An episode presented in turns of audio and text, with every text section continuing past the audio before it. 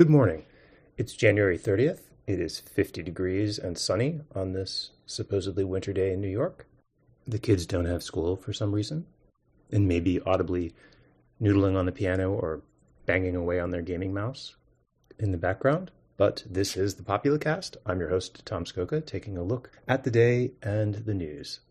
The Kansas City Chiefs are going to meet the Philadelphia Eagles in Super Bowl 57 in two weeks people seem to be mad about the way that the Chiefs Cincinnati Bengals game for the AFC Championship unfolded. Bengals fans felt that the refs treated their team unfairly, and then the Bengals treated themselves unfairly by committing an incredibly dumb penalty to give the Chiefs a shot at the winning field goal. I wasn't watching, not out of some deep moral conviction, but this game seemed like a case study in the way that the NFL just wore me out if the Bengals were struggling against a capricious enforcement of a dumb rule book, that seems to have just balanced out the fact that the best player on the field, Patrick Mahomes, was playing with a meaningful leg injury that kept him from doing the full range of things that make him the best player because the NFL is a sport where if you're really good at playing football, the act of playing football will eventually get you injured in a way that prevents you from continuing to do the things that make it worthwhile to watch you play football. I think it was probably when Cam Newton's concussions started adding up and people coped with it by sort of deciding that Cam Newton wasn't really that good rather than recognizing that football was inimical to the kind of excellence that Cam Newton had displayed. So Patrick Mahomes has a high ankle sprain, an injury that tends to linger and impair someone's ability to run around. But that's the product the NFL puts on the field.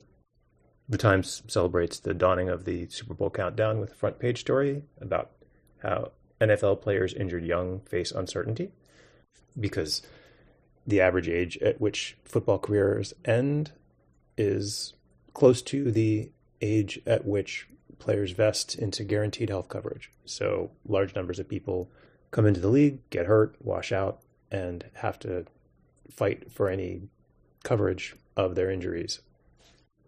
Obviously, the league has unimaginable amounts of money and does not need to treat its players like meat, but it treats its players like meat. The front page also has a sort of weirdly set up story about four Californians soul searching on gun laws.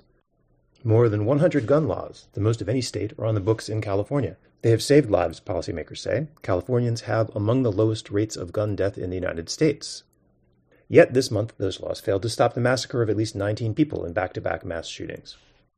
The article itself, after the jump, does mostly deal with exploring the many, many ways in which having the nation's strongest gun laws still does not create an effective enough protection against the out of control gun culture and gun violence in American life and the extremely dumb quotes from gun activists about how mass murder is already illegal, so why do you need more laws? Get relegated to near the very end of the piece, which is the best place for them. But soul searching on California's part really just seems like a strange way to discuss all this, since maybe 49 other states and the federal government should be searching their souls more. That's today. Have a great day. We will talk again tomorrow.